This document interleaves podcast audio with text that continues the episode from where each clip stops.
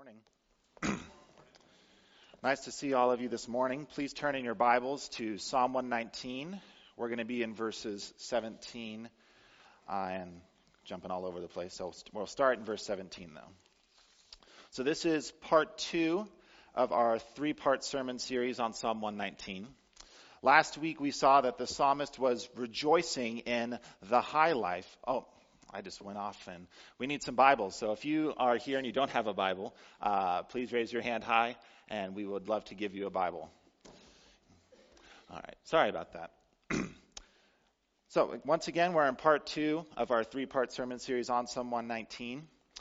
Um, we were seeing that the scriptures are the high life. The author of this psalm sees the blessed life as living the Christian life, following the scriptures and what it says. And last week, you may have felt very convicted, and some of you may have even thought, I've been a Christian for 20 years, and my life rarely feels like that. And I think the author also views that as idealistic because our next portion that we're going to look at primarily deals with laments and prayers because he is suffering in this life and trying to see the Bible as beautiful as it really is. This psalm helps us realize that the Christian life is not always the high life on the clouds of joy, but it is often the hostile life. And that's the title of the sermon this morning Living the Hostile Life. This psalm should provide a comfort because we are living in a battle of worldviews and kingdoms all around us, but we're also living with a battle internally, a battle against our own sin. So let's read Psalm 119, 17 through 18, and then we will look to God and His Word. This is Psalm 119, verse 17. Deal bountifully with your servant, that I may live and keep your word. Open my eyes that I may behold wondrous things out of your law. Let's pray. Lord, we thank you that Psalm 119 is written down. We thank you that we can spend weeks and weeks meditating on it and still find more glorious truths. God, I ask that we would be convicted of our sin and comforted in your gospel. Help us to see and savor the glory of Jesus Christ and let the Holy Spirit be in and through every word of this sermon. In the name of Christ we pray. Amen. So, to review last week, the literary structure of this psalm comes in a chiastic motion. Essentially, the beginning of the psalm matches the end of the psalm and works towards the center in a type of mirrored symmetry. We saw point A last week, point D, and A prime as well.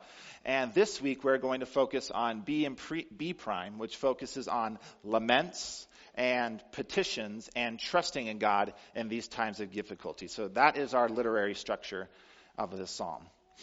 I also need to give credit where credit is due. I didn't come up with this. Um, the reason I hesitated on mentioning their names is they don't actually believe the Bible is entirely true.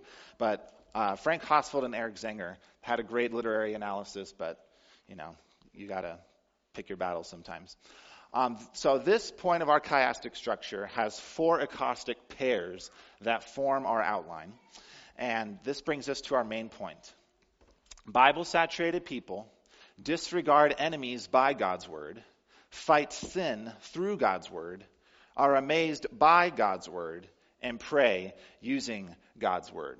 So instead of focusing on his trials and his enemies, Bible saturated people focus on God's word. We also have a battle within ourselves, sin, and this battle is a d- battle over our affections, our desire to sin or our desires for Jesus Christ. We will also see that Bible saturated people look to God's word and find awe, wonder, and beauty. Lastly, we will see that our prayers are to be so saturated in the scriptures that we're actually quoting the Bible as we pray and praying God's attributes throughout. So, with that, let's look at our first main point Bible saturated people disregard enemies by God's word. We'll start reading in verse 17 and go down to verse 32. Deal bountifully with your servant, that I may live and keep your word. Open my eyes, that I may behold wondrous things out of your law. I am a sojourner on the earth. hide not your commandments from me. My soul is consumed with longing for your rules at all times. You rebuke the insolent, accursed ones who wander from your commandments. Take away from me scorn and contempt, for I have kept your testimonies. Even though princes sit plotting against me, your servant will meditate on your statutes. Your testimonies are my delight. They are my counselors. Verse 25. My soul clings to the dust. Give me life according to your word. When I told of my ways, you answered me. Teach me your statutes. Make me understand the way of your precepts, and I will meditate on your wondrous works. My soul melts away for sorrow. Strengthen me according to your word. Put false ways far from me and graciously teach me your law. I have chosen the way of faithfulness and I set your rules before me. I cling to your testimonies, O Lord. Let me not be put to shame. I will run in the way of your commandments when you enlarge my heart. So, by way of review, we looked at verses 1 through 16 last week, and we summarized that by saying Bible saturated people find blessing by God's word. We divided this into four subsections looking at blessing from living God's word, desiring to keep God's word, wisdom for keeping God's word, and rejoicing in keeping God's word. And at this point, we see several thematic connections between these two points, but also a clear transition where we are introduced to characters in a type of impressionistic narrative that are attacking and fighting against this man that has a high view of Scripture. Then that tension comes in verse 21. So 17 through 20 seem to be a transition where there's still this idealized, high life, beautiful picture of the Bible, but there are others in this world that do not view the Bible in this way. And so, what are we to do as Christians? On top of that, verses 17 through 32 seem to be this lament section in our lament petition trust in our chiastic structure. Now, there are several literary points of contact between verses 17 through 24 and 25 through 32. Like we saw last week, all of these are two section thematic units. So, first we see the word meditate in verse 23 when he says, Your servant will meditate on your statutes. And then jumping to verse um, 27, make me understand, and I will meditate on your wondrous works. The author describes his soul in verse 20 when he says, My soul is consumed. He says the same thing in verse 25, My soul clings to the dust. And then in verse 28, My soul melts away for sorrow. In verse 18, he says, Open my eyes that I may see. And then in verse 26 and 27, he asks to, God to teach him and make him understand the Bible. In verse 21, we see the wicked are wandering from God's commandments. But by way of contrast, we are to run towards God's commandments in verse 32. Finally, um, we see that he takes he asks God in verse 22 to take away his scorn and to put away false ways in verse 29. And then he asks for life in verse 17 and 25. So those are all the connections that I saw between these two uh, acrostics. Now, moving to verses 17 through 20, this passage primarily focuses on a prayer to know God's Word. Once again, this is a transitional unit, and it looks back to the themes we saw before, but they bear repeating here. He says that he wants to keep God's word, just like he mentioned in verses 8 and 9. He wants to behold wondrous things out of the Bible, and he longs to keep God's rules. All of these are reiterated in verses 1 through 16. On top of these repeated themes, there's a bit of wisdom for how we are to keep God's word, and they occur in verses 17 through 18. He says, Deal bountifully with your servant, that I may live and keep your word. And then he says, Open my eyes. We, up until this point, we have seen we are supposed to learn God's rules in verse 7, memorize the scriptures in verse 11 and more. And in verse 12, it says, To teach me your statutes. But God can teach us all we, He wants. But if we are blind, we don't want to see it. So this prayer is that God might open our eyes to see the beauty of the Bible. And I think that prayer is important for us today. God does not just need to teach us, He needs to open our eyes to see the beauty of the Bible. And as a Christian in the New Covenant community, this comes through the Holy Spirit.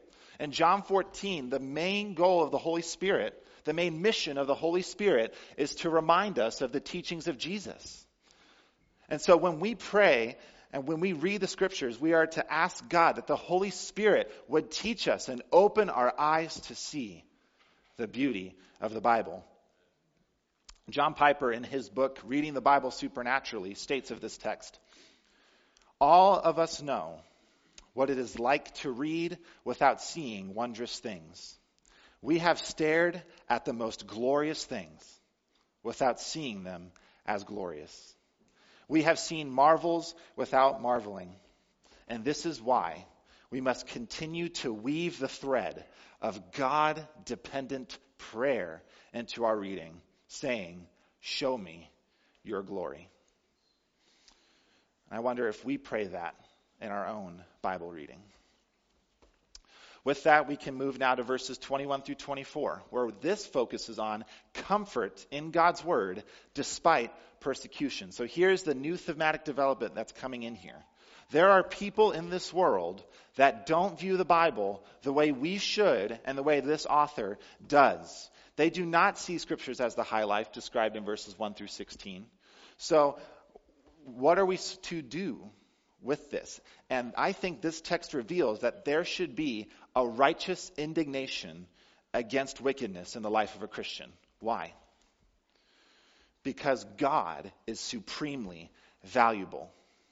If God is supremely valuable, then those that do not value him are committing high treason against the king and creator of the universe. For example, if I were to take a key and go to a junkyard and key a car, nobody would bat an eye. But if I went to a Tesla dealership and keyed a Tesla, it'd be a much different story. How much more is God infinitely valuable? Let's look at verse 22. And it says, Take away from me scorn and contempt, meaning, take away those who fight against me. This is part of the reason why I chose disregard. To me, it implies two things. First, it's not ignoring. The psalmist acknowledges the wickedness and the evil in the world, but he chooses to focus on something different. He chooses to focus on God, His Word, and His salvation. He focuses on what God has done in his life and the promises of God in the scriptures. And then we see in verses 23 through 24 what I think are an allusion to Psalm 1 and 2, where you have princes plotting against the Messiah and the blessed man meditating on the scriptures. And I will reinforce these messianic undertones in the next sermon, but for now it's sufficient to say that we are to meditate on the Bible despite princes plotting against our Savior, Jesus Christ. With that, let's move to verses 25 through 28, which is a prayer for life in persecution. So we saw a prayer to know God's word, then comfort in God's word. Now, a prayer for life in persecution. He asks God to give him life according to his word, to strengthen him according to his word in verse 25 and 28. And while he acknowledges that the curse of Genesis 3:19 is upon him, clinging to dust, and that he melts away for sorrow, he wants to meditate more on God's wondrous works. And I think his meditation is specifically on God's salvific work in Israel, the Exodus.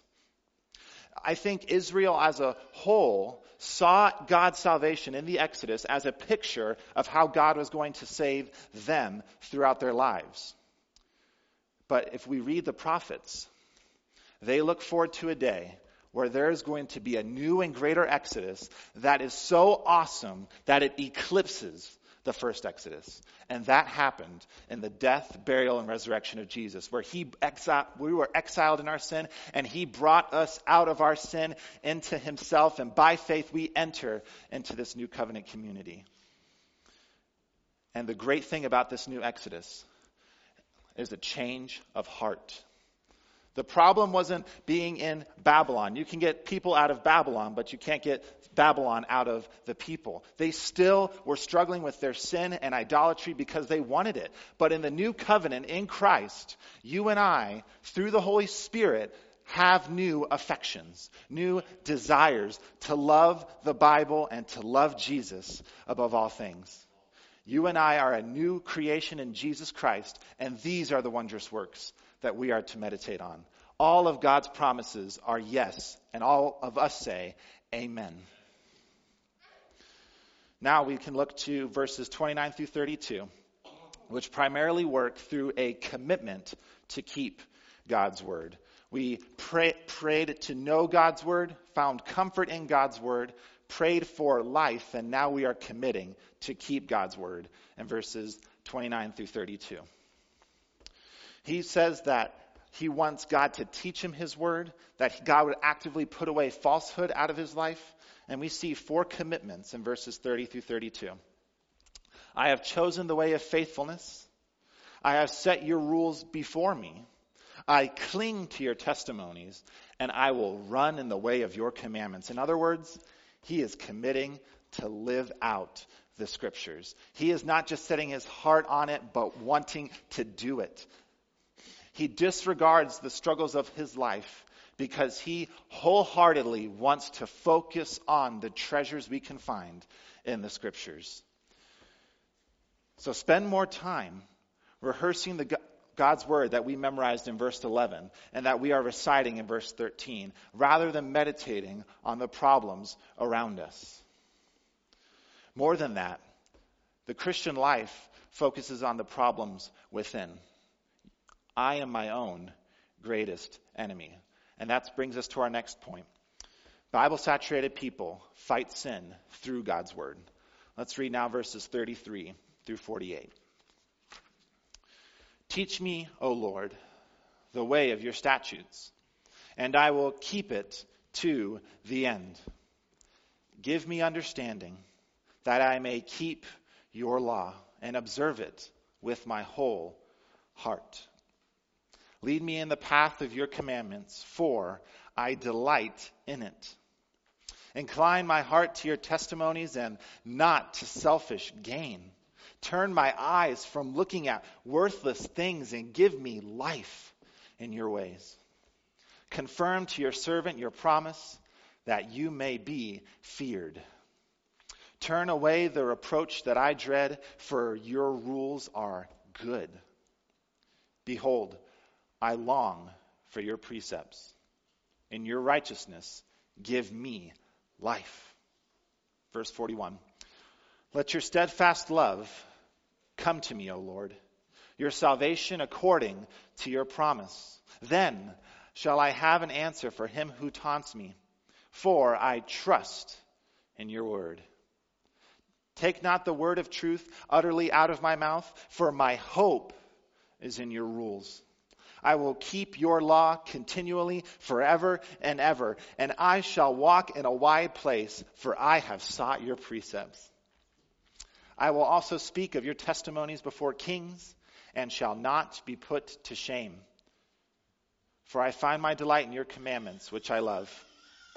I lift up my hands toward your commandments which I love, and I will meditate on your statutes. So let's look now at the connections we have between verses 33 and 48. If we look at verse 33, we see a commitment to keep God's law to the end, and verse 44, a commitment to keep God's law continually. Verse 38 and 41 talk about God confirming his promise and saving because of his promise. Verse 35 and 47 are about delighting in God's commandments. And there's one that doesn't appear in our English translations, but uh, in verse 39 and 42, we have the one, the, the reproach of the wicked, and the one who taunts me or reproacher is kind of how the Hebrew would literally, literally, literally translate that. So looking at verses 33 through 36, we have a prayer for God to teach His Word. This transitions us from the laments we saw earlier to now petitions or prayers of request that God might do something. And specifically, these requests are that he might know the Bible, that he might be able to take sin out of his life. Look at what he says at the beginning of every verse in this section Teach me. Give me understanding. Lead me in the path of your commandments and incline my heart to your testimonies. At the beginning of every verse, his focus in prayer is that he might know more scripture. And notice the motivation at the end of all of those verses. He says, I will keep it, that I may keep your law and observe it. I delight in it and incline my heart not to selfish gain. This is a commitment to fight against sin, and it is intimately related to verse 9. How can a young man keep his way pure? By guarding it according to your word. So let's not miss the major point here. The psalmist prays to learn the Bible from the mouth of God, yes, but he also prays to live the Bible through the power of God. It only comes through God's power that we are able to fight against sin, and it is a battle over our affections. And we need to find the superior pleasure in Jesus Christ and Him resurrected. The psalmist prays to learn the Bible from the mouth of God and prays to live the Bible through the power of God. Moving to verses 37 through 40, we have a prayer for life. And at the beginning in verse 37, we have, Give me life in your ways. And at the end in verse 40, Give me life. So we have a type of inclusio here. And this prayer to me is two sides of the same coin. First, we are called to turn. Look with me at verse 37 and 39. He says, Turn my eyes from looking at worthless things. And then in verse 39, turn away the reproach that I dread. This means we are to turn away from our sin, and that is the reproach he dreads. He dreads living a life that is not honoring and glorifying to Jesus. And instead of the reproach that he would bear for not living the Christian life, he wants to turn away from that. But this is not a generic turning away from something. We have to have a direction that we're turning toward. And that comes in verse 38 and 40. Confirm to your servant your promise Behold, I long for your precepts. In other words, killing sin comes from turning your eyes away from your sin and turning your eyes to Jesus, to beholding Christ and Him crucified, buried, and risen, ascended, and seated at the right hand of God.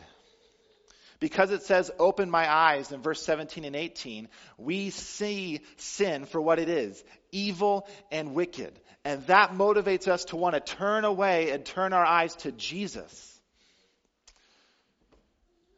So, Jesus even says in Matthew 6, if you want to look there in your own time, but in Matthew 6, 22 through 23, Jesus says, if your eyes are bad, then your body becomes dark. So if I, our eyes are wandering and coveting and lusting and looking at and desiring sin, our bodies will become darkened. So our, our, our, our eyes wandering to something they shouldn't be focusing on, to a website we shouldn't be on, to a family that has the white picket fence and we're, we're coveting their life, their car, their job, their status, whatever it may be, our eyes wander. And we need to focus them on Jesus Christ. So, in other words, if your eyes are wandering, your heart is darkening. If your eyes are lusting, your heart is rotting. If your eyes are coveting, then your heart is corroding. Are your eyes more fixed on the scriptures and the person that it exalts, or on the lusts of your flesh? Looking now to verses 41 through 44, we have a prayer for covenant salvation. And within this prayer, we see a high level of trust, which makes me conclude we have now moved from lament to petition to trust in this section of the Psalter. The reason I say covenant salvation is because of the phrase steadfast love in verse 41. It's translating loving kindness in other translations. But every time you see that word, it is the Hebrew word hesed. And that always refers to a covenant relationship in the Bible. And if you see faithfulness or emet, those are two sides of this covenant relationship that God is showing here. Notice the motivation for prayer in verse 42. Then I shall have an answer for him who taunts me. And our prayers, just like we saw last week, are typically about our own circumstances and difficulties. That's not wrong. But our prayers fundamentally should be focused on the glory of God in this world. And the, the Lord's Prayer, Matthew 6, he says, God, make your name great. That's his first prayer, and it should be ours too. We should pray like Habakkuk 2:14 when he says, "The earth will be filled with the knowledge of the glory of the Lord as the waters cover the sea." That should be our goal for praying. And every time we get on our knees in prayer, asking God, it should be focused on His glory and the exaltation of His Son, Jesus Christ. So is that your motivation for praying? Are you more focused on seeing God's glory or seeing your own life get easier? Is that the motivation for your praying? Jumping now to verse 45, we have a commitment to proclaim God's word. So we start with praying for God to teach us. Then we pray for life in our circumstances, for God's salvation. But it doesn't stop there. We have to proclaim God's word, to praise God for his word. And that's what verses 45 through 48 are about committing to proclaiming the beauty of the Bible. Verse 45 says, I shall walk in a high place. In other words, the psalmist knows that he will be delivered from the narrow confines of the distresses of the wicked to walk in a wide place, like a giant open field. And it is paradise. But the reason is because he sought God's precepts. And in this section, he states twice that he loves God's commandments in verse 47 and 48, which I love. And even in the midst of the hostile life against ourselves and those around us, we can find comfort in the glorious heights of the majesty of God's Word. So, first, we saw that Bible saturated people disregard enemies by God's Word. Second, we saw that Bible saturated people fight sin through God's Word. And now we're jumping down to the next B point of our chiastic structure. And this brings us to our next main point. Bible saturated people are amazed by God's word. Turn with me to verse 129.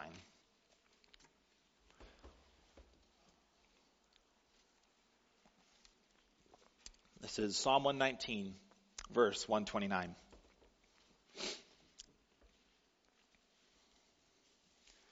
He says, your testimonies are wonderful.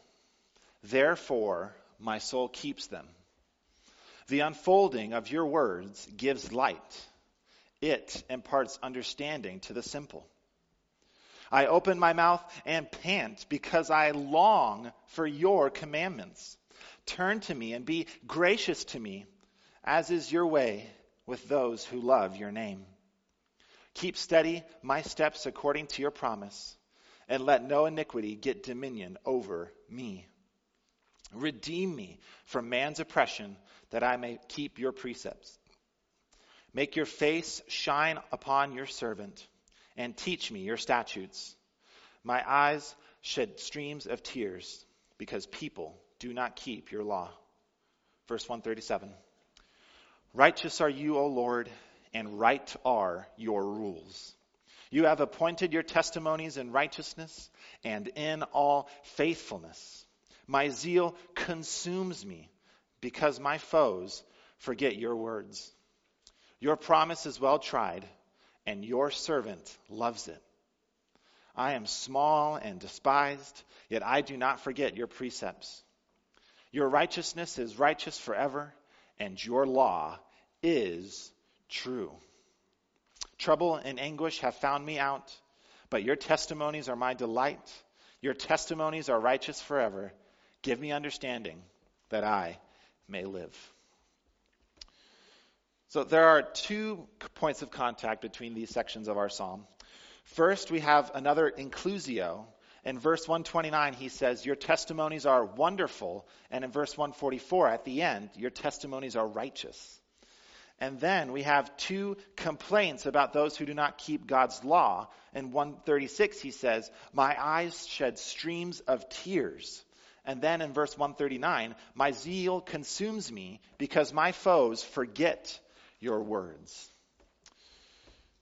Now, this chiastic structure that we saw before reveals that verses 17 through 48 and 129 through 160 are connected. And there are lots of connections between these two sections, but they're specifically centered around three things persecutors, afflictions, and cries for help. And I won't give you all the verses because that would take probably 20 minutes. Looking at verses 129 through 132 now, we see an infatuation with God's word. And I chose that word very intentionally. Look at the different ways he describes the Bible. They are wonderful in verse 129. They give light in verse 130. He longs and pants for them in verse 131. And he says that he loves God's name in verse 132. He's infatuated with the Bible. And just like we saw in last sermon, the main application point for this psalm is do you love the Bible the way this author does? Notice he has three verses proclaiming the beauty of the Bible and only one verse longing for God's salvation. And I think we have an allusion on top of that to the Aaronic blessing in number 625. If you look with me at verse 135, it says, Make your face shine upon your servant. Make your face shine upon your servant. In other words, we have a clear example of stating a promise of God in the midst of difficult circumstances. And this is finished later, but the point here is we have a literal example of quoting the promises of God over yourself in times of trial. Do not forget the importance of memorized scripture in verse 11 and declaring those promises in verse 13. And I encourage you this week, try and memorize one promise of God's word. At just one. And then we move to verses 133 through 136, which moves to a prayer for redemption. So after praying God's promises over himself, he prays for redemption. And this is where we move for praise for God's word to serious cries of lament and help. Look at what he says. He sheds streams of tears. He cries out, Redeem me. He calls on God to not let iniquity get dominion over him. And all of these wrap up in a prayer for redemption and salvation. And we've seen prayers like this before, and this one is no different. The reason he wants redemption, look in verse 134, that I may keep your precepts. Look in verse 135, teach me your statutes. The reason he wants prayer for salvation is so he might live the Bible better. And is that our prayer? Oftentimes, I feel in my own life that I just want to get my problems out of my life so I can be comfortable. But the Christian life is not designed to be comfortable, it's designed to be convicting, where we are changing more and more into the image of Jesus Christ. So we have these uh, Aaronic blessings that we've seen once again in verse 135. And the reason he cites it and verse 136 is for those in the world not keeping God's law. He wants the world to know the beauty of the Bible. And this man is more Bible centered than I can even imagine. All of his problems in his life seem to center around his desire to keep God's word. So much so that he wants to encourage others to follow it. And are you characterized as this type of person? I think if I met somebody like this, I would make fun of him. because his, bi- his life is so centered around the scriptures. But we are designed to see this as our idealized goal. Are you so convicted by the world around you that you are actually in tears because of people ignoring the Bible? That's not me. But we all need to want to be like this person. In verses 137 through 140, we see now a zeal for God's word. So, tracking with our impressionistic narrative, we have a clear passion for the Bible in verse 129 through 132. Then we have a realization that there are those in the world who hate the Bible in verse 133 through 136. And now, based on this information, he is even more zealous about the Bible. And this zeal is a passion for the supremacy of God and his ways. A passion for the supremacy of God and God's ways. This zeal is explicit in verse 139 My zeal consumes me. But only a zealous person can say things that he says in this text. Only a zealous person will proclaim, You have appointed your testimonies in righteousness and in all faithfulness. Only a zealous person with a view of God's word like his can say, Righteous are you, and right are your rules. Only a zealous person would proclaim, You have appointed your testimonies in righteousness and in all faithfulness. And only then, when we catch this vision for the beauty of the Bible, can we say, My zeal consumes me. I want to boldly exhort our church now to be zealous for the scriptures. Be zealous for the kingdom of God. Be zealous for the supremacy of Christ and seeing and savoring the glory of Jesus. But this is not an excuse to be a Bible thumping jerk. It's an encouragement to be a Bible loving servant. A Bible loving servant.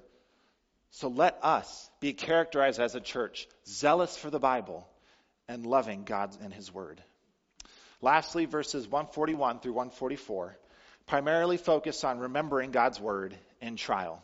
And this portion seems to be in a ABAB format. Look at verse 141 and 143 with me. I am small and despised. Verse 131, trouble, excuse me, 143. Trouble and anxious have found and anguish have found me out. Both reveal a difficult condition. However, both move forward toward a theme that I've repeated probably three or four times in this sermon alone. I do not forget your precepts in verse 142. In verse 144, your commandments are my delight. He remembers the promises of God and God's word in the midst of trials. But he doesn't only remember it. It's not like it comes in his brain, he says, cool, thanks, bye. He says, that it is supreme.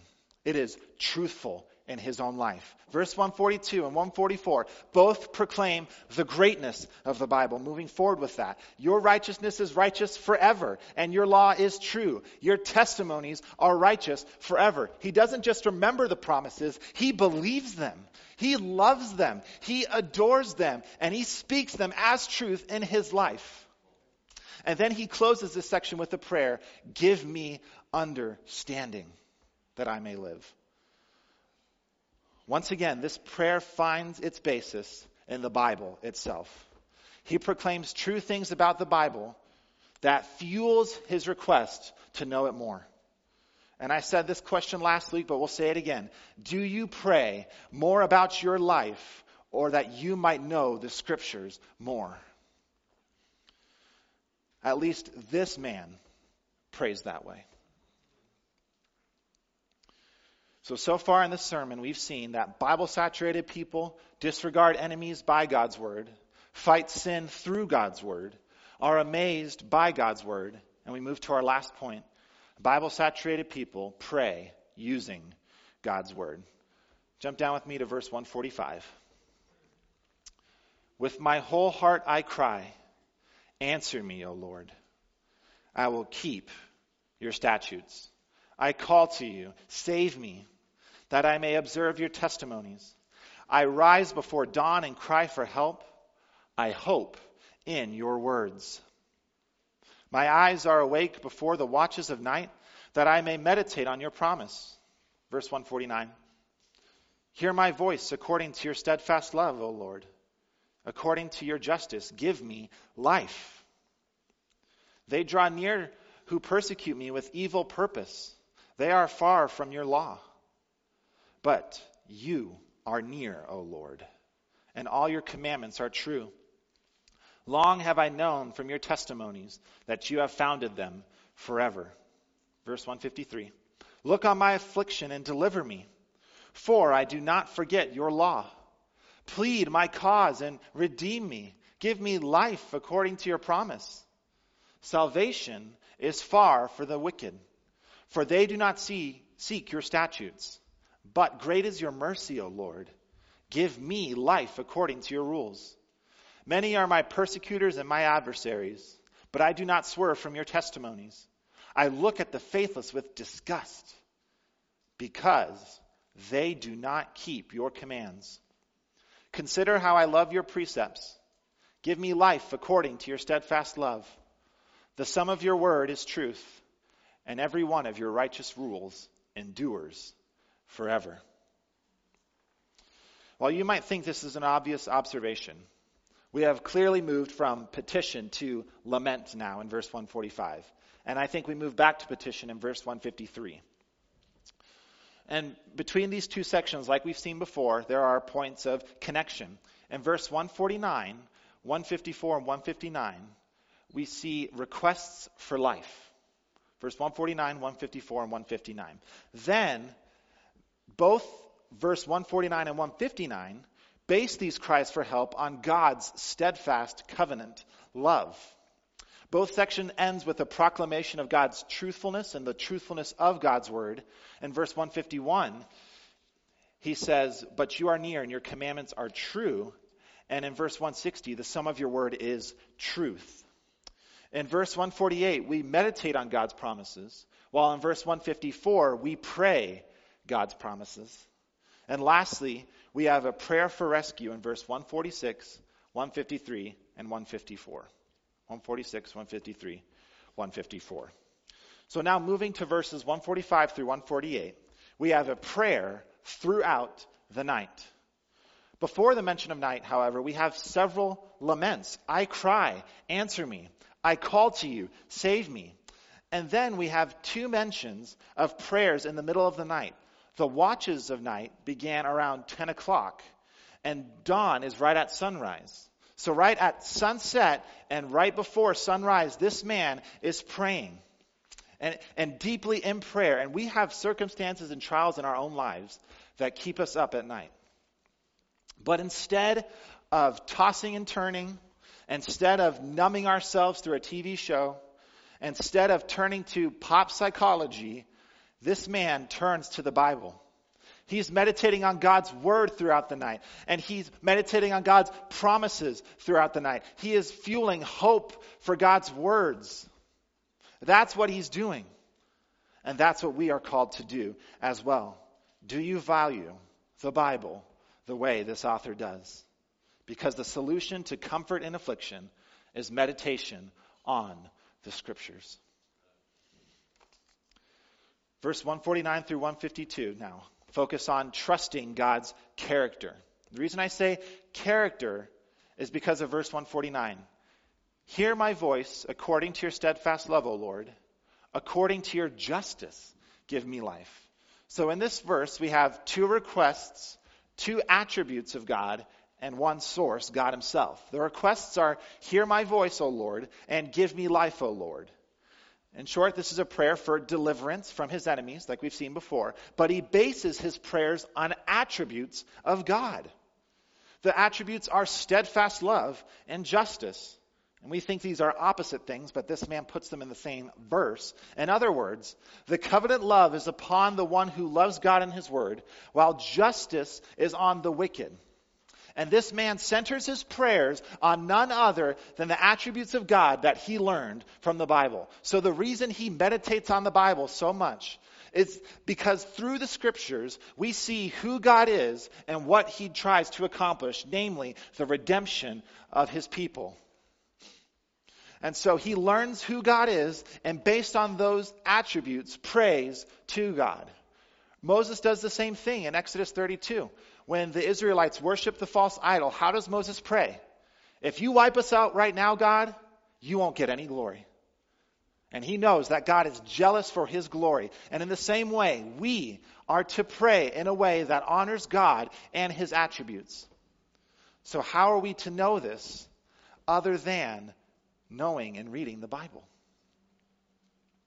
There is one source, and the center of this man's prayer is the one source of God himself. Pray according to who God is, his attributes, and for his eternal glory, namely the fame of his name.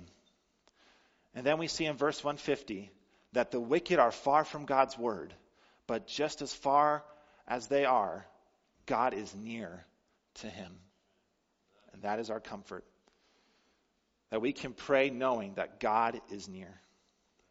Verse 153 through 156 then focus on a prayer for life. He cries, Give me life twice in this section in verse 154 and 159. But his prayers get more intense. Look on my affliction, deliver me, plead my cause, redeem me. And once again, the basis for these commands is on the character of God in verse 156. Great is your mercy, O Lord.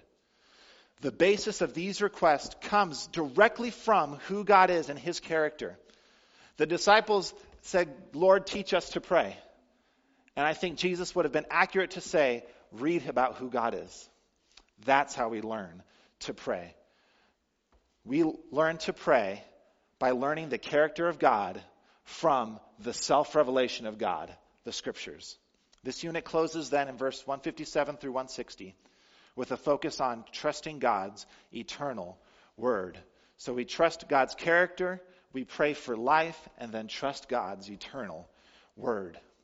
And this unit visits themes that we have seen before many adversaries, a focus on the Bible, loving the Bible, request for life. We've seen all those, but I want to focus on 160 to close our time. Here's what he says in verse 160 The sum of your word is truth, and every one of your righteous rules endures forever. Remember last week we saw the center of a structure revealed. God's word is eternal, and I said that was the main point. I think he's revisiting this theme and saying God's word is eternally fixed and eternally true. And in our affliction, we can reiterate that if God is powerful enough to create the universe with his spoken word, so his spoken word is powerful enough as comfort in our affliction and as savior in our trials. I'll say that again. If God is powerful enough to create the universe with his spoken word, so his spoken word is powerful enough as comfort and as salvation in our trials. So as we close, we saw that Bible saturated people disregard enemies by God's word, fight sin through God's word, are amazed by God's word, and pray using God's word. And you may have felt a little bit that these points are arbitrary because the themes are so persistent. And I might agree with you a little bit. But the reason for this is clear. The author, as we're reading this, wants us to repeat these truths over and over and over again. Like before, we can get lost in the weeds, but Zenger's comments are helpful here. However, its theme is not the nature nor the content of the Torah or the first five books of Moses. It does not quote any of the many commandments of the Torah of Moses, and it proposes no meth- ethical model, certainty, no legal, cut, I forgot how to pronounce that word, no legal commandments. In other words, he's not meditating specifically on passages of the Old Testament. What he's doing is speaking of an I relationship to Torah. It is the form of a prayer. This reveals to us that this psalm functions as a prayer for our own lives. He's not quoting passages of Deuteronomy or Exodus or anything like that. He is saying, I love this portion of the scriptures. So when you read this psalm, when you hear me preach this psalm, I want you to pray, Lord, make me like that. That's who I want to be. So pray this week that despite the hostile life, God would make you a lover and a laborer of Scripture. Let's pray. Lord, this word is powerful, this word is true, and it exalts Christ because only in Jesus Christ do we find salvation and forgiveness of our sin. So, Lord, help us in our affliction. Help us to find comfort in the Bible. And help us to love Scripture as much as this man does. name of Christ we pray. Amen. Uh, Elder Bo is going to come up and lead us in the Lord's Supper.